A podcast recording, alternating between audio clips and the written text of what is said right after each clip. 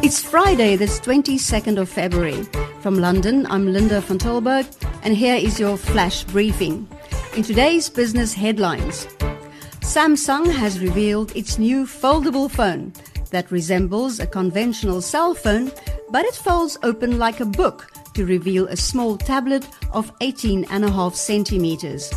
It will be for sale at the end of April. The foldable Samsung Galaxy can operate three apps simultaneously and has six cameras. If the innovation and tech does not blow you away, the price certainly will. The basic model is expected to sell at around $2,000, a new high for premium pricing in cellular phones just when Apple brought the prices of their expensive models down. Samsung share price has increased by more than 20% since the beginning of the year, compared to a rise of just under 9% in Apple share price during the same period. From America, there's the news that Warren Buffett is on the hunt for elephants. No, not the big five variety. That's what he calls large acquisitions. It has been exactly three years since he bagged the last one, and the reason why he has not is unprecedented competition from private equity funds. And while we are on to big in America, how did Bernie Sanders raise $5.9 million in 24 hours for his second stab at becoming America's next president? Could it be that there are some people who are very keen to get rid of Donald Trump? In the UK, Barclays Bank is in the black again as it reported a full year net profit of 1.4 billion pounds for 2018.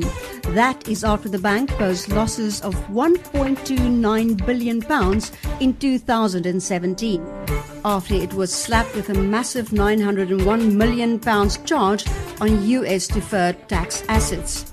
The bank also revealed that it has set aside 150 million pounds as a provision for Brexit. While many big financial institutions, motor manufacturers, and some of the city's legal firms are considering a move to the European continent, Barclays has vowed it is staying committed to the UK. We are a British bank, said CEO Jes Staley. And on to mining. Anglo American posted stronger than expected results driven by high copper and coal prices, with EBITDA rising 4% to $9.2 billion. Coal remained the largest contributor to earnings at $3.2 billion, up 11.4%. That reflects a significant increase in production of metallurgical coal and in prices of thermal coal. Anglo CEO Mark Cutifani stressed that the mine was on a journey to zero harm. This followed a slump in confidence in the mining industry after the collapse of a mining dam in January in Brazil, in which 169 people were killed. This has been your Business Flash Briefing. Until the next time, bye.